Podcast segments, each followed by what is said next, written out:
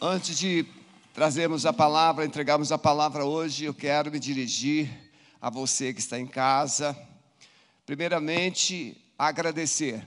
Agradecer porque são quase dois meses de cultos online e Alameda tem dado uma demonstração de unidade, de amor, de perseverança, de carinho.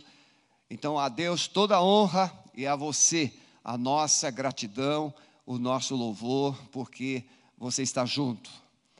Outra coisa importante é que está havendo alguns comunicados, alguns murmúrios a respeito da volta aos cultos. Então eu quero que você fique tranquilo. A nossa igreja, a Igreja Alameda, não reiniciará os cultos assim, sem uma avaliação muito pessoal. Nós estamos aguardando um pronunciamento oficial dos órgãos públicos, como a Secretaria Estadual de Saúde, é, está elaborando uma minuta, um decreto que será publicado possivelmente segunda ou terça-feira, mas em posse desse decreto, nós já tomamos todas as providências para que uma eventual possibilidade de abertura para os cultos presencialmente eh, sejam é, feitos com segurança. Mas eu quero me dirigir a você, que é membro da igreja, a você que é aquele que acompanha a Igreja Alameda.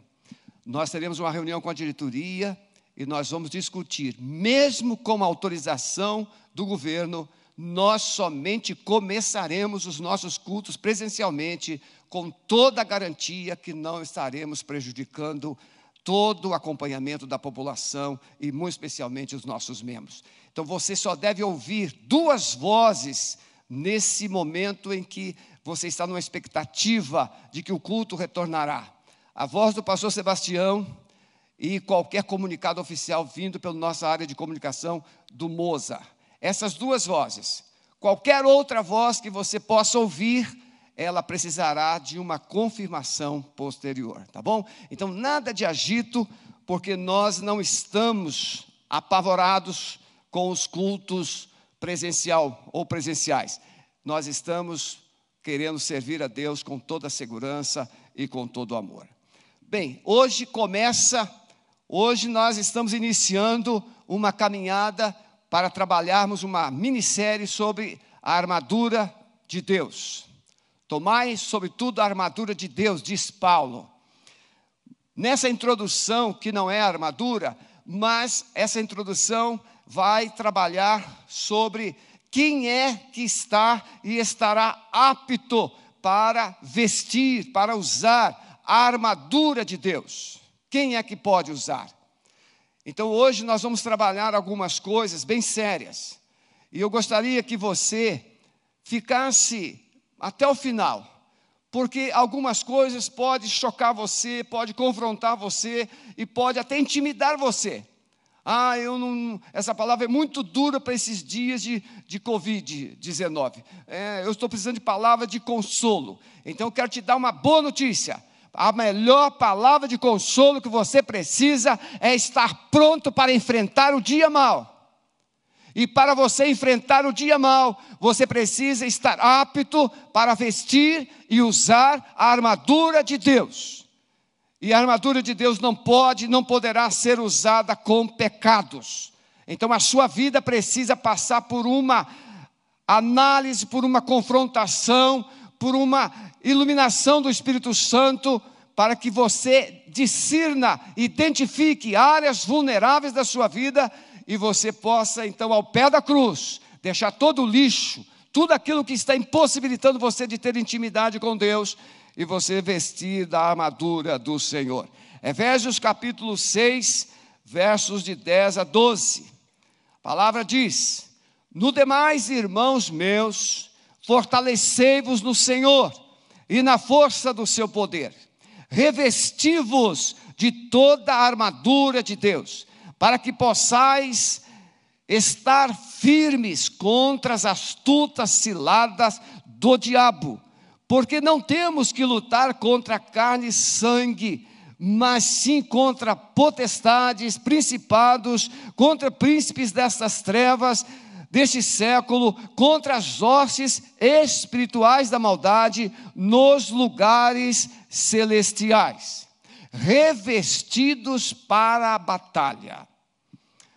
Hoje nós temos pessoas que são membros de igreja, nós temos pessoas que frequentam os cultos da igreja e nós temos pessoas que não são membros e não frequentam os cultos da igreja.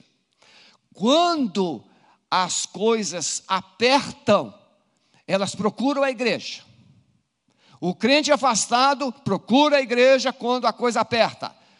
Os, aqueles que acompanham, os admiradores da igreja, procuram mais a Deus quando as coisas apertam. E até aquele que não tem nenhum compromisso com Deus, quando a coisa aperta, quando a corda aperta, procura Deus também. Então a nossa intenção nesta noite é ajudar você a ter a vacina, é ter o preparo, ter o treinamento, ter a capacidade, ter a resposta antes do dia mal chegar antes da batalha começar, antes do pecado controlar sua vida. Porque pintou-se na vida de batalha espiritual que o Satanás vem com chifres, com um rabo, um bicho feio. Esquece isso, isso é mitologia. Satanás não vem dessa forma. Satanás vem pintado de ouro. Satanás vem com perfume caríssimo. Satanás vem através de valores. Satanás vem através de prazeres. Satanás vem através de conforto. Então você que ainda acredita em lobisomem, mula sem cabeça, é, demônio de, de chifre, de rabo, você está fora da palavra. A Bíblia diz, Paulo diz em Coríntios, que ele vem transvestido de anjo de luz. E os seus emissários, ou os seus demônios, vêm como mensageiros do bem, vêm como mensageiros de justiça. Então, pare de pensar na coisa horripilante, feia. Não, vem através dos prazeres, dos encantamentos da vida. É sobre isso que eu vou falar nesta noite. Então, você que quer ter uma vida vitoriosa, quer ter uma vida abençoada, quer ter uma vida de pé, você precisa hoje se revestir de Deus. E para você se revestir de Deus, você precisa se despir de tudo aquilo que não é de Deus. Antes de você colocar uma roupa espiritual, você precisa se despir da roupagem carnal.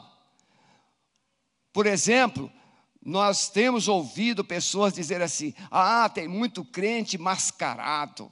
Pois é, gente mascarada não está vestido com a armadura de Deus. E gente mascarada não pode, não está habilitado para se vestir da, da armadura de Deus. Por quê? Porque o nosso Deus não usa máscara, Ele é luz.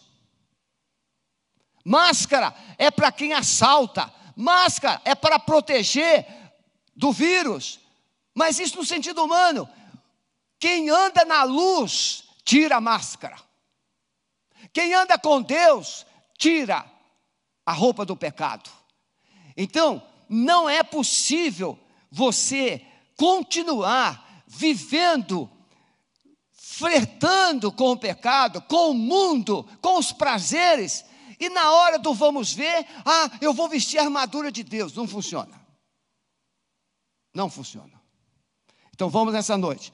Primeiro, a carta de Efésios, a carta de Paulo aos Efésios, ela trabalha uma visão, o plano glorioso, capítulo 1, plano glorioso de Deus, de transformar ou de restaurar o homem caído, o homem no pecado, em filho de Deus, e como filho de Deus, recomeçar a semelhança do Éden, uma nova geração, um novo povo. E esse povo não viverá mais como as regras, como as leis, como as práticas deste mundo. Então, antes, Deus quer pegar o homem velho e transformar num homem novo. Deus quer pegar o homem morto, transformar num homem vivo. Deus quer pegar o homem carnal, transformar num homem espiritual. E esse homem espiritual, ele vive com um povo novo, povo santo, povo de Deus. E esse povo, ele precisa viver debaixo de novos princípios e de novos valores. E assim, ele vai prevalecer.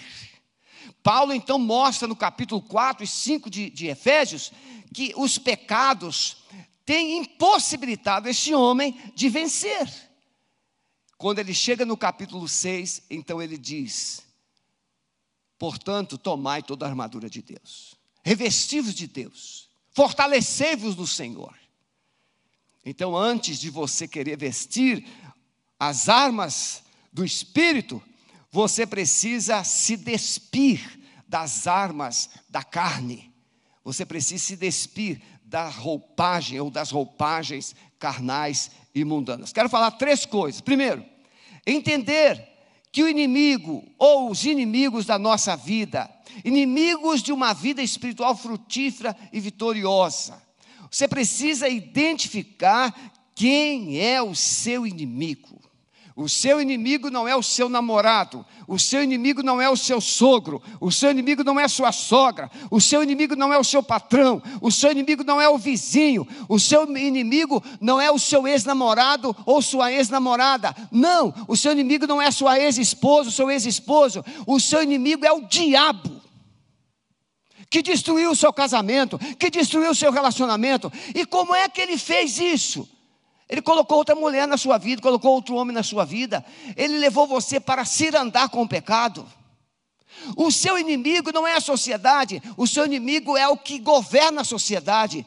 São os vícios, o alcoolismo, a bebedice. Então você precisa identificar. Ah, porque o diabo fez isso. Não, o diabo ele coloca sugestões. Ele te apresenta alternativas mas você escolhe. Então, eu quero que você preste bem atenção. Paulo alerta dos perigos e também das consequências das obras da carne. A Bíblia, a Bíblia fala de fruto do Espírito e a Bíblia fala de obras da carne. Jesus vai falar que é o que está dentro do homem que contamina, não o que está fora. Jesus vai falar que é do coração do homem que sai toda sorte de maldade e de pecados. Romanos capítulo 6, verso, capítulo 8, verso 6. Porque a inclinação da carne é morte, mas a inclinação do espírito é vida e paz. Então, se você anda na carnalidade, você não pode culpar Deus. A carne, ou seja, a vida mundana, a vida no pecado, a vida sem Deus, é uma vida que produz tristeza, sofrimento e morte. Quantas pessoas estão com seus casamentos arrebentados por causa da carnalidade? Somos, por natureza, inclinados ao pecado. Você não consegue nem entender por que, que você, você abriu o computador e disse: nunca mais eu vou abrir naquele site pornográfico. Mas uma força começa a agir dentro de você.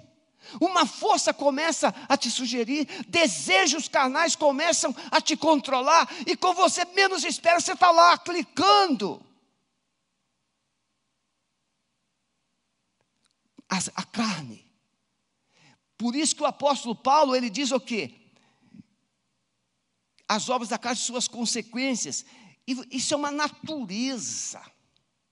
Por isso que Paulo vai dizer no capítulo 6 de Romanos que esse corpo carnal precisa ser crucificado com Cristo. O apóstolo Paulo fala aos Gálatas, porque estou crucificado com Cristo e vivo. Ninguém crucificado vive, mas Paulo está dizendo o quê? Estou crucificado com Cristo e vivo, mas não vivo mais na carne. Para você parar de viver na carne, você precisa parar na cruz. Parar na cruz. E fazer o que ali na cruz, pastor? Ter uma conversa com Deus. O melhor lugar para a gente conversar com Deus é o pé da cruz. Porque ali é o pé da cruz que você vai encontrar amor, graça, perdão. Mas é ali ao pé da cruz que você precisa rasgar o seu coração e colocar todo esse lixo para fora. Porque bem sabemos que a lei é espiritual, mas eu sou carnal, vendido sob o pecado, porque o que faço não aprovo, pois o que quero, isso não faço, mas o que aborreço faço. E se faço o que não quero, consinto que a lei é boa. De maneira que agora já não sou eu mais que faço isso, mas o pecado, essa força que controla você. Você não quer falar, não quer gritar, mas fala. Você não quer xingar, mas xinga. Você não quer blasfemar, mas blasfema. Você não quer maltratar as pessoas, mas maltrata. Porque dentro de você tem uma lei chamada pecado, carnalidade. Porque eu sei que em mim, diz Paulo, isto é, na minha carne, no meu homem humano, carnal, não habita bem algum. E com efeito, o querer está em mim, mas eu não consigo fazer o bem. Romanos capítulo 7, 14 e 18. Você tem vontade de viver uma vida direito, correta. Você tem vontade de viver uma vida santa. Você tem uma vontade de viver uma vida íntegra. Mas uma coisa controla você e você faz tudo errado. E quando você faz tudo errado, você sente uma tristeza. Porque você não queria ser assim. Você não queria mentir, mas mente. Você não queria adulterar, mas adultera. Você não queria fornicar, mas fornica. Você não queria mentir, mas mente. Porque a carne ainda está governando você. Paulo diz também, Romanos 8, 12, 13: o pecado produz escravidão. Não há como viver livre num pecado. Ah, isso é que é vida. Eu faço tudo que eu tenho vontade. Você está se enganando. Você está se enganando. Fazer o que tem vontade mata o diabético. Fazer o que tem vontade mata aqueles que têm problema de colesterol alto. Fazer o que tem vontade destrói sua família. Fazer o que tem vontade impede você de ter um futuro profissional. Ah, estou com vontade de dormir hoje até meio-dia. Dorme e fica desempregado. Ah, eu quero ir lá no shopping comprar um montão de coisa. Pode ir, compra, mas a conta vai chegar. Nós não vivemos por vontades, nós vivemos por verdades. De maneira que, irmãos, somos devedores não a carne para viver segundo a carne, porque se viver de segundo a carne, morrereis.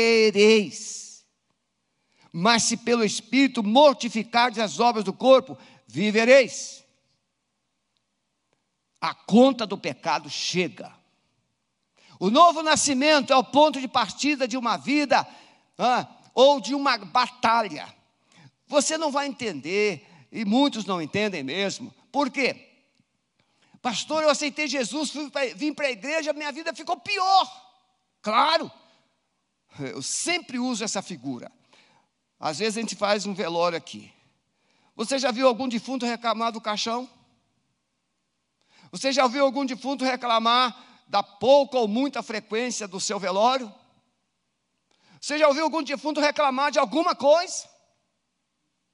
Não, porque gente morta não tem vontade, é escrava. Gente viva tem. Gente viva tem vontade. Então, quando você nasce espiritualmente em Cristo, essa nova pessoa espiritual, em Deus, entra numa batalha com a velha pessoa carnal. E você começa a viver entre o que você quer, mas não deve, entre o que você gosta, mas não é bom. Você começa a viver essa guerra.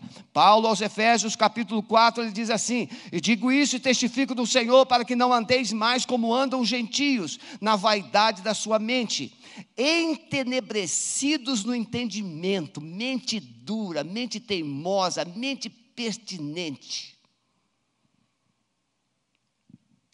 Separados da vida de Deus pela ignorância que há neles pela dureza do coração, os quais, havendo perdido todo o sentimento, se entregaram à dissolução para com avidez, ou seja, um desejo ardente queimando na alma do pecador para fazer o que a carne deseja, cometerem toda a impureza. Mas vós não aprendestes assim a Cristo. Olha, o homem carnal tem um desejo ardente de pecar. Ah, você já ouviu isso? Hoje é sexta-feira, dia de cerveja, dia de paquerar, dia de fazer isso, de fazer aquilo. Pois é, para nós, sexta-feira é dia de libertação. Olha que diferença. Diga um amém aí na sua casa. Então transforme a sua sexta-feira de pecar para uma sexta-feira de se libertar. Então não é por essa sexta-feira que você vai enfrentar as baladas, os bares e fazer isso, fazer aquilo, trair a sua esposa, trair seu marido, trair seu namorado. Não! Sexta-feira é dia de libertação. Pelo menos na minha vida. Está lá na minha agenda, sexta-feira, culto de libertação. E Paulo então vai dizer o quê? Não aprendeste assim a Cristo, se é que o tendes ouvido e nele fostes ensinado, como está a verdade em Jesus, que quanto ao trato passado vos despojeis, olha aí, você precisa tirar essa roupagem de pecado, precisa tirar essa roupagem velha, essas práticas velhas, essas práticas de desobediência a Deus e se revestir de Jesus. Então veja, se despigar Quanto ao trato passado, despojeis do velho homem, que se corrompem em seus desejos de engano, e vos renoveis no espírito da vossa mente, e vos revistais do novo homem, que segundo Deus é criado em verdadeira justiça e santidade. Então não dá para a gente colocar, quem coloca roupa em cima da outra é mendigo, é morador de rua, é andarilho não toma banho, vai colocando roupa, uma em cima da outra. Não, a gente chega em casa, a gente tira toda essa roupa, coloca para lavar, e a gente toma um banho e coloca uma roupa nova. É isso que Jesus faz. Ele pega você com essa roupa velha, leva para a cruz, e na cruz ele tira todos esses pecados, ele tira toda essa imundícia, ele tira todas essas práticas pecaminosas, e ele coloca você, dá, te dá um banho com o sangue dele. E depois de você totalmente purificado, ele coloca em você roupas novas, brancas, de linho lá para Apocalipse capítulo 7, você vai encontrar aqueles que estão vestidos com trajes santos, brancos, roupas de linho, diante de Deus. Satanás usará todos os recursos disponíveis para manter você no pecado e para manter o pecado dentro de você. Quando Moisés tirou o povo do Egito, Deus fez isso através de Moisés mandou as pragas e Faraó soltou o povo. Jesus Cristo vem e ele dá uma voz de comando a Satanás e seus demônios, e ele expulsa Satanás da sua vida, expulsa Satanás do seu corpo, mas Moisés sofreu 40 anos, porque o Egito não saiu de dentro do coração daquele povo. Jesus tira você do mundo, Jesus tira você do pecado, Jesus tira você das trevas, Jesus traz você para a luz, dá você uma roupa nova, dá você um nome novo, dá você uma identidade. E aí, o mundo vem junto com você. Pensamentos, sentimentos, desejos continuam governando a sua vida. Agora é para dizer misericórdia.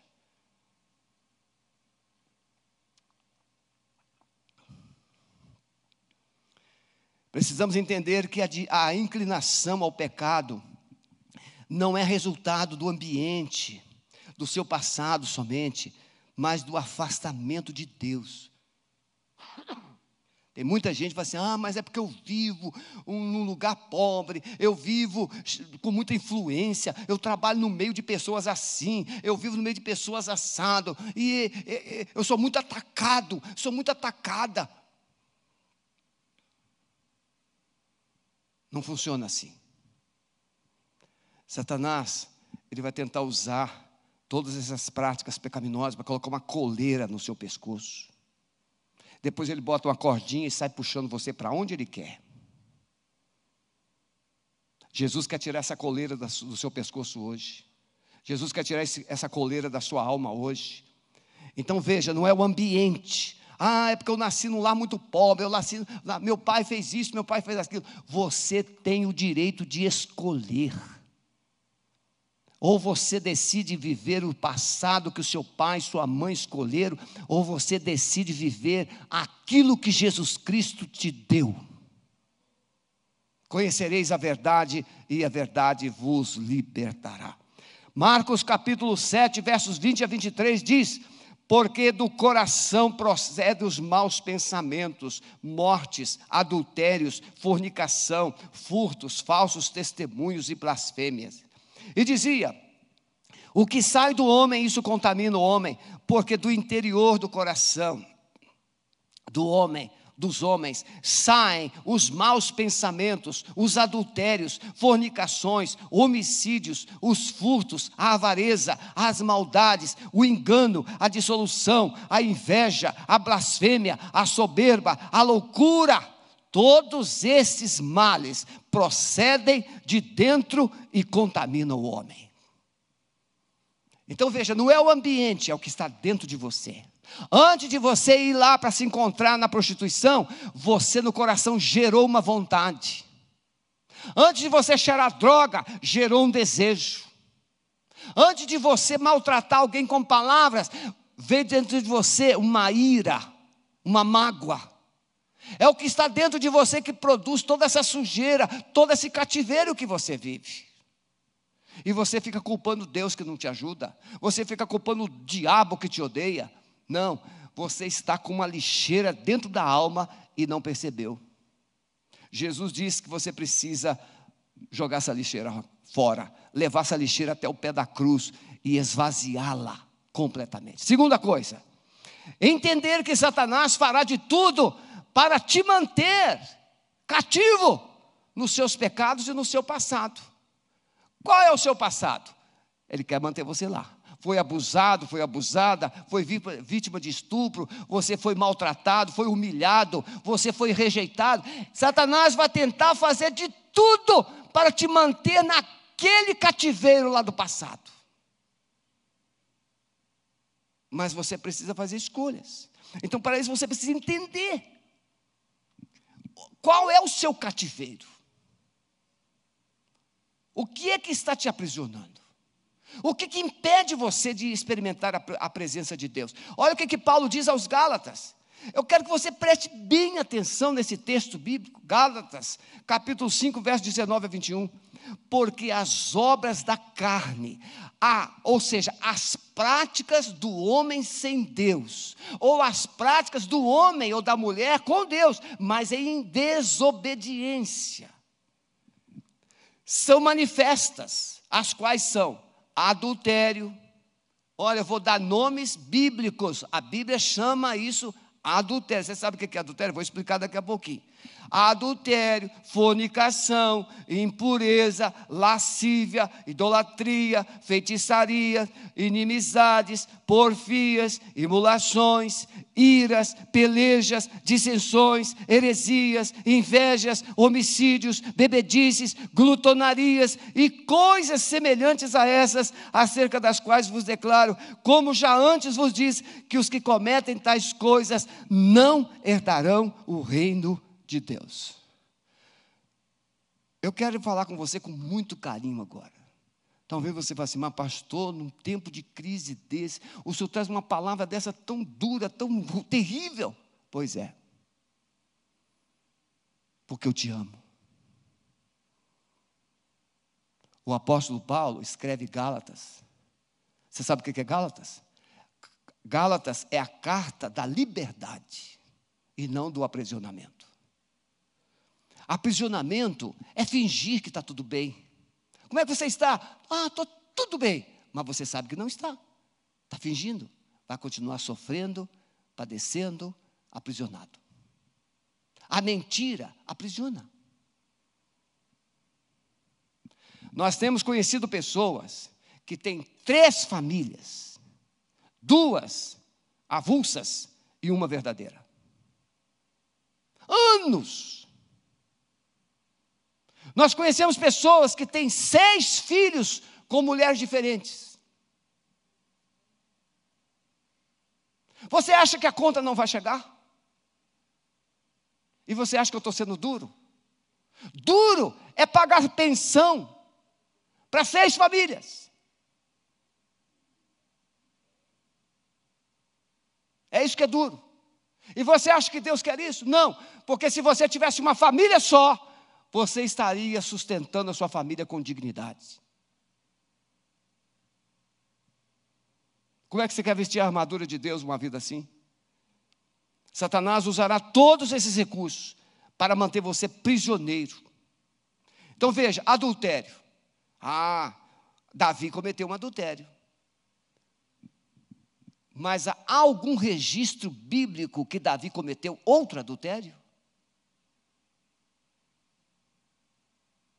Tem pecados que podem chegar na sua vida, na minha vida, e a gente até cometê-los. Mas é para serem confessados e abandonados, e nunca mais terá permissão para entrar. O adultério é uma aliança de sangue que destrói uma aliança de santidade.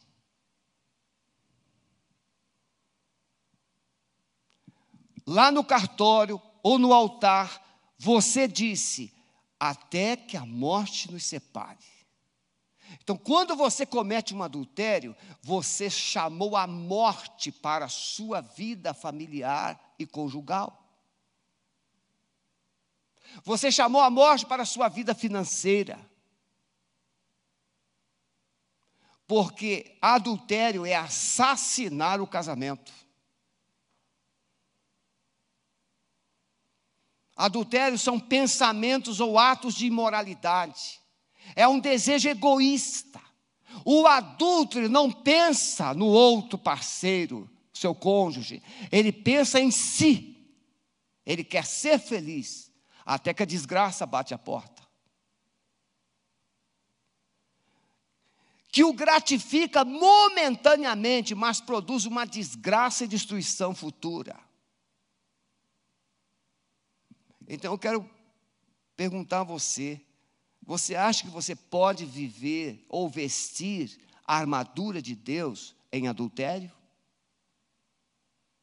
Ah, pastor, conheço pastor, eu conheço líder de igreja, tudo no adultério. Pois é, eles são referência para você?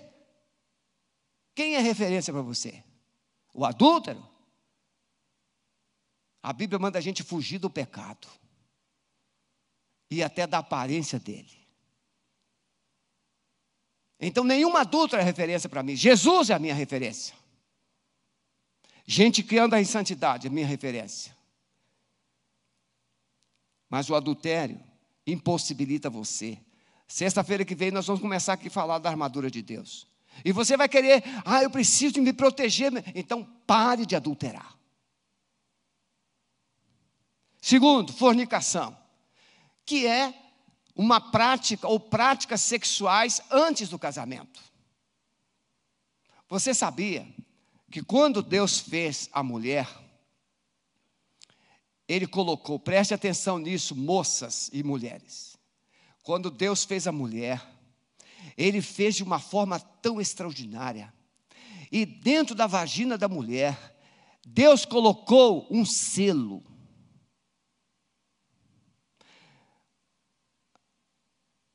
Alguém, me fugiu agora o nome da pessoa, que eu estava ouvindo uma palestra dela, ela falou isso. Quando você vai inaugurar, por exemplo, quando nós fomos inaugurar esse templo, nós colocamos uma fita lá, um laço lá. naquela entrada, e aí você vai descerrar esse laço, ou cortar, ou fazer. E você então está inaugurado. Deus colocou dentro da vagina da mulher uma película, como uma fita, para ser rompida só no casamento. Mas aí veio o mundo, o pecado, e disse: Não, eu quero é viver, eu quero é prazer, só que você não mede as consequências. Depois você quer ser feliz. E você quer colocar a armadura de Deus, vivendo fornicação. Fornicação, apetites sexuais antes do casamento. Todas as coisas me são lícitas, diz Paulo aos Romanos, capítulo 6, 12. Mas nem todas as coisas convêm. Todas as coisas me são lícitas, mas eu não me deixarei dominar por nenhuma.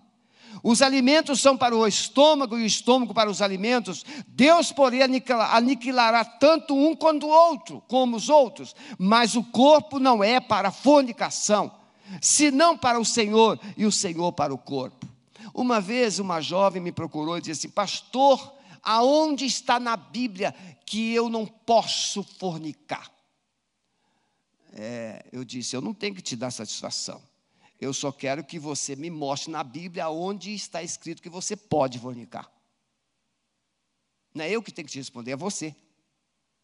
Então, se você me provar na Bíblia que você pode fornicar, praticar sexo antes do casamento, tudo bem. Eu retiro tudo que disse. Porque a Bíblia é a palavra de Deus. Impurezas, pensamentos impuros, lascívia.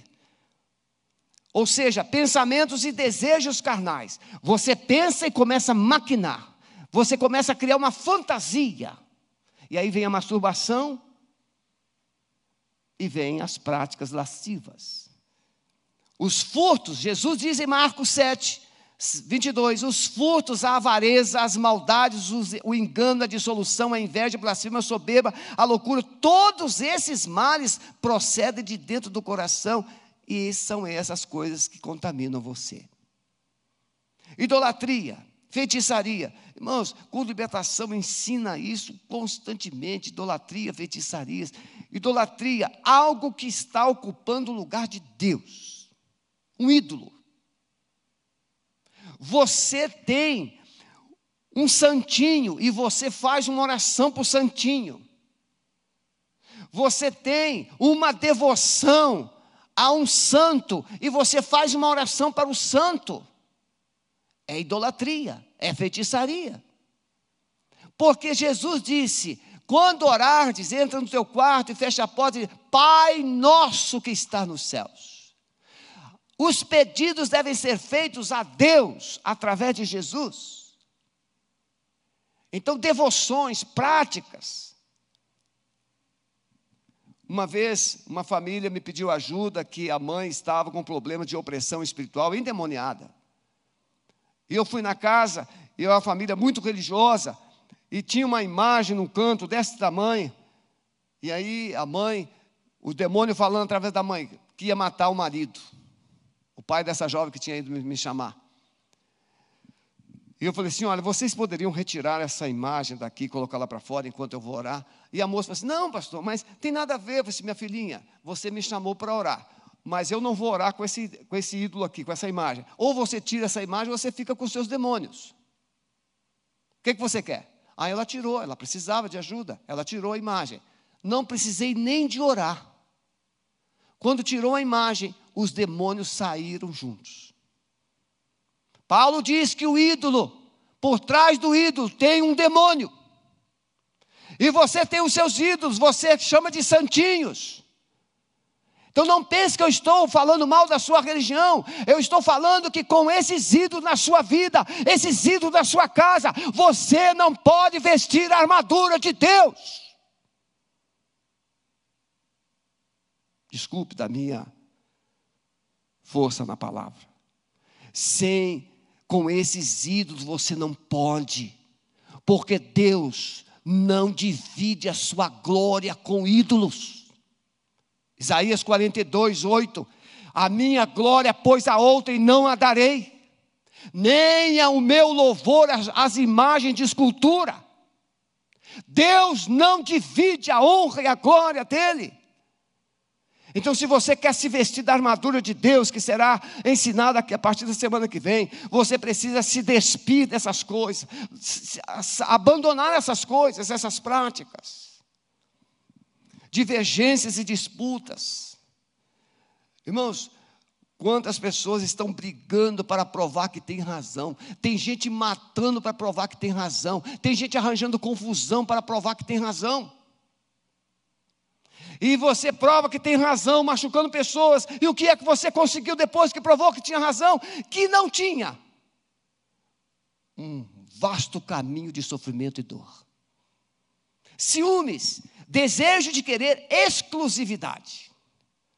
Você é único, ah, mulher não pode olhar. Gente, tem alguns homens tão fracos que a mulher dele não pode olhar nem para a direita nem para a esquerda. Não vou mexer nisso, não, senão eu vou machucar pessoas. Porque o ciúme é a maior demonstração de fracasso de um homem ou de uma mulher. Quando você revela ciúme, você está dizendo assim: eu sou muito ruim, eu sou muito fraco, eu sou muito feio, eu realmente não presto. Ah, meu amigão, está fora. É melhor você começar a se olhar no espelho e falar assim: você tem valor. Então, se você tem valor, por que você vai ter ciúme? Homicídios, desejo de matar, desejo de remover pessoas do caminho. Ah, mas você não precisa de um revólver, de uma faca para matar, você precisa de uma língua afiada para matar. Matar a alegria, matar a paz, matar sonhos, pessoas tendo seus sonhos assassinados por causa de palavras duras, malditas, proferidas. Então, por tudo isso, precisamos entender que, mesmo sendo salvos, libertos por Cristo do pecado ou da, da condenação, Satanás vai trabalhar usando todo esse lixo aqui para manter você prisioneiro, prisioneira, impossibilitado de viver uma vida plena com Deus. Essa é uma guerra que não tem fim. Pastor, mas como é que eu faço para colocar um ponto final nisso? Não tem fim, porque enquanto estivermos vivos, enquanto estivermos nesse corpo, é guerra. É guerra. Vamos lutar até a volta de Jesus. São guerras e mais guerras, mas no final a batalha é vencida quando Jesus der um, um sopro da sua boca. Precisamos entender que sem honestidade, sem reconhecer a tentação, sem reconhecer as fraquezas, não haverá vitória.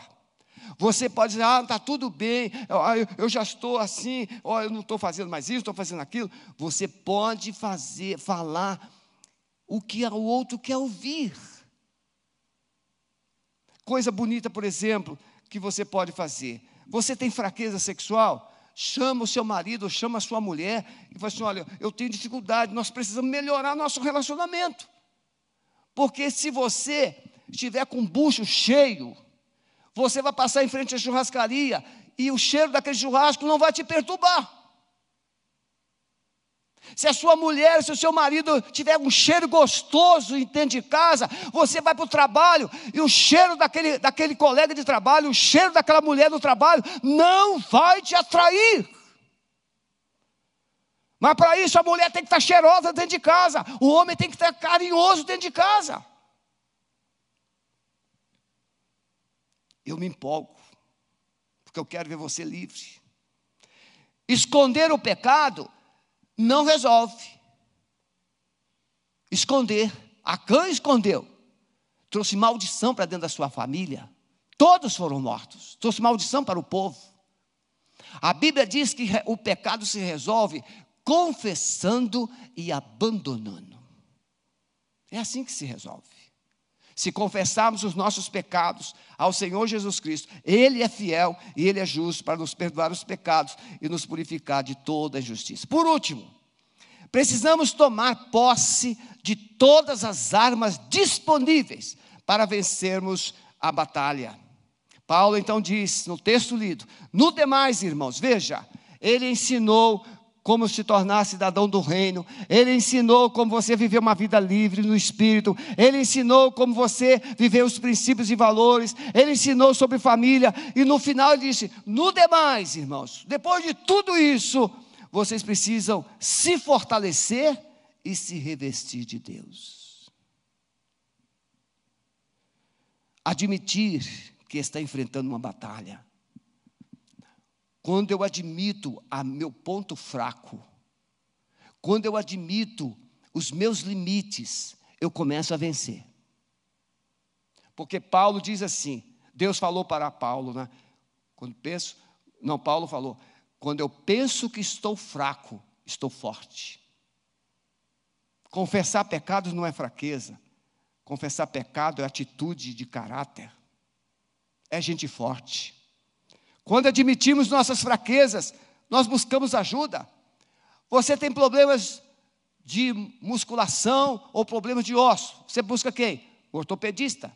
Você tem problema de coração, você busca quem? Um cardiologista. E quando você tem problema com o pecado, você procura quem? Tem que procurar Jesus.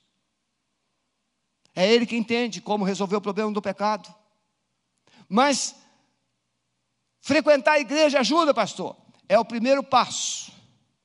Mas ajuda é quando você decide buscar a presença de Jesus. E Jesus é mais do que um templo. Jesus é Deus. É o Senhor. Ninguém sabe melhor do que como vencer o pecado do que Jesus, porque ele venceu nossos pecados lá na cruz. Quando reconhecemos um problema espiritual, procuramos quem? Precisamos procurar Deus, procurar a presença do Senhor. Precisamos enfraquecer a carne. Por isso que às vezes a gente faz jejum de vez em quando, porque o jejum mortifica a carne e fortalece o espírito. Quando você decide ler a palavra todos os dias, ler a palavra, memorizar a palavra, verbalizar a palavra, Satanás começa a perder legalidade sobre a sua vida o rei Davi diz: Como purificará o mancebo o seu coração? Ele diz: obedecendo a sua palavra. Eu escondi a tua palavra no meu coração, para eu não pecar contra ti. Quando você traz a palavra, você traz o Deus da palavra. Quando você traz a palavra, você traz o poder de Deus. Quando você traz a palavra, você vai sendo fortalecido na fé, porque a, a fé vem pelo ouvir e ouvir a palavra de Deus. Quando é que você se torna fraco? Quando você ouve pessoas erradas. Aí você se torna fraco, vulnerável. Hã? Se você lê Provérbios, Eclesiastes, Cantar de Salomão, você vai entender como que o assédio enfraquece a vítima e traz morte. Quando reconhecemos então, precisamos nos aproximar cada dia mais de Jesus pelo Espírito Santo. Vós, porém, não estáis na carne, mas no Espírito, se é que o Espírito de Deus habita em vós. Mas se alguém não tem o Espírito de Cristo, esse tal não é dele. E se Cristo está em vós, o corpo, na verdade, está morto por causa do pecado, mas o Espírito vive por causa da justiça. Então veja, o pecado guerreia dentro de você, vontades, desejos, mas o Espírito Santo está dentro de você, ele também guerreia em seu favor e você vai prevalecer. Tem uma historinha muito antiga. Um homem gostava muito de ir na rinha de cães para ver as, as brigas de cães. E ele começou a observar. Chegava um cidadão que ele tinha dois cães, um preto e um branco. Ele apostava no branco, o branco ganhava. Ele apostava no preto, o preto ganhava. Cada semana ele, ele apostava num cão diferente e quem ele apostava ganhava. Ele ficou curioso e perguntou: Como é que você sabe qual é o cão que vai ganhar a briga? Ele disse: Aquele cão que eu alimentei. Quem é que vai vencer a batalha dentro de você? A carne ou o espírito? Aquele que você alimentar. Se você alimentar sua carne com pecado, a carne ganha. Mas se você alimentar o espírito com a palavra, com a oração, com a intimidade com Deus, o espírito ganha. Quero encerrar. Esse Espírito Santo de Deus, Paulo diz assim: Digo, porém, andai em espírito e não cumprireis os desejos, as concupiscências da carne, porque a carne cobiça contra o espírito, o espírito contra a carne. Esses se opõem um ao outro, para que não façais o que quereis, mas se sois guiados pelo espírito, não estáis debaixo da lei. Nessa conclusão, eu quero desafiar você a se preparar para a semana que vem você começar a se vestir da armadura de Deus. Preparar-se para a batalha Primeiro, faça um exame honesto, de dentro para fora, e veja quais são suas inclinações. Quais são as suas inclinações? Quais são as áreas vulneráveis? Quais são os seus pecados? Você precisa ser honesto. Faça um exame honesto. Revele. Você precisa entender o que é que está controlando você. Segundo, confesse a Jesus, confesse a Jesus todos esses pecados, todas essas áreas vulneráveis. Confesse a Jesus. Confesse a Jesus. Peça perdão a Ele, porque Ele quer te perdoar e Ele quer te ajudar. Terceiro, se submeta, decida obedecer, decida andar com Ele completamente. Tiago diz assim: sujeitai-vos, pois, a Deus e resistiu o diabo, e ele fugirá de vós. Achegai-vos a Deus, e ele se achegará a vós. Alimpai as mãos, pecadores, e vós de duplo ânimo purificai os corações. Revele o desejo de ser cheio de Deus. Você que está aí, ouviu essa palavra, talvez você tenha pensado quanto ela é dura mas se você quer vestir da armadura de Deus, você precisa entender que o pecado não pode ter lugar, ter espaço na sua mente, no seu coração e na sua vida. Se você concorda que precisa abandonar os seus pecados, que você precisa se revestir do Senhor, coloca aí na tela, no chat da igreja. Eu quero entregar minha vida a Jesus, eu quero pedir perdão dos meus pecados. E depois entra no site, pega o nosso telefone, liga, marque um horário. Nós queremos ajudar você. Pastor Maurício, a sua equipe estará aqui. Mas você precisa hoje decidir se posicionar ao pé da cruz, reconhecer os seus pecados abandoná-los, pedir perdão, quebrar as alianças iníquas e entregar-se completamente a Jesus. Porque se o Filho vos libertar, disse Jesus, verdadeiramente sois livres. Amém? Vamos cantar e depois eu vou orar com você.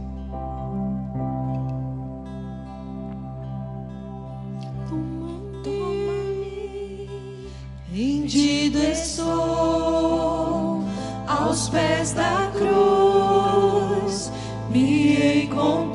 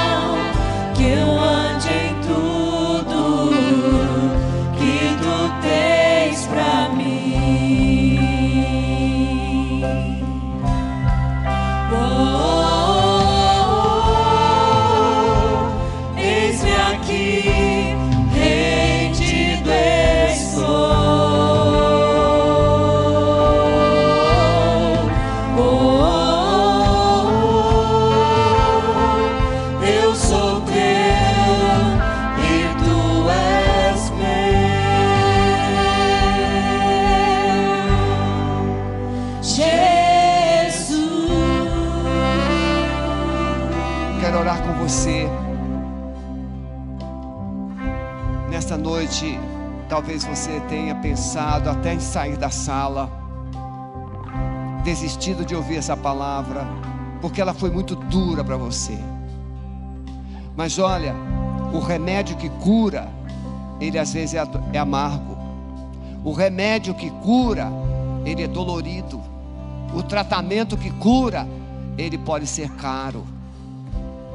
Está na hora de você entregar sua vida a Jesus, render-se a Ele, porque só Jesus pode quebrar os laços do diabo na sua vida. Só Jesus pode tirar você desse aprisionamento, e Ele quer te ajudar. Então, se você quer a ajuda de Jesus, fique em pé aí na sua casa, estenda as mãos assim, e o Espírito Santo vai agora trabalhar na sua vida. Eu acredito que temos um microfone limpo, não temos? Temos. João Brito, você pode vir aqui, meu filho, orar?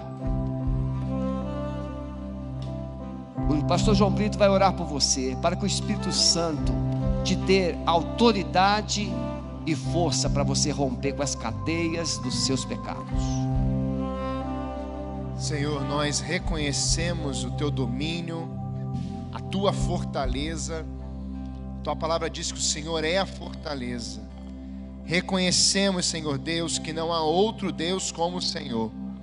O Deus que criou, o Deus que enviou seu Filho, o Deus que enviou o Espírito Santo, e esse Espírito que está trabalhando em nós para a volta do grande dia celestial, na volta do Messias de Jesus. Senhor, nós reconhecemos que cada lar, que cada família, Senhor Deus, ouviu essa palavra, essa semente não será roubada em nome de Jesus. Declaramos, Pai amado, sobre as casas, sobre os corações, o poder da libertação na autoridade do nome de Jesus, o poder da renúncia. Senhor Deus, hoje, homens e mulheres, famílias, estão renunciando a essas práticas, estão abrindo mão dessas mentiras praticadas, estão abrindo mão, Senhor Deus, dos pecados cometidos, Senhor, em nome de Jesus nós queremos declarar nessa noite, ó Deus, a verdade do Senhor nesses corações, nessas confissões, Senhor, em nome de Jesus.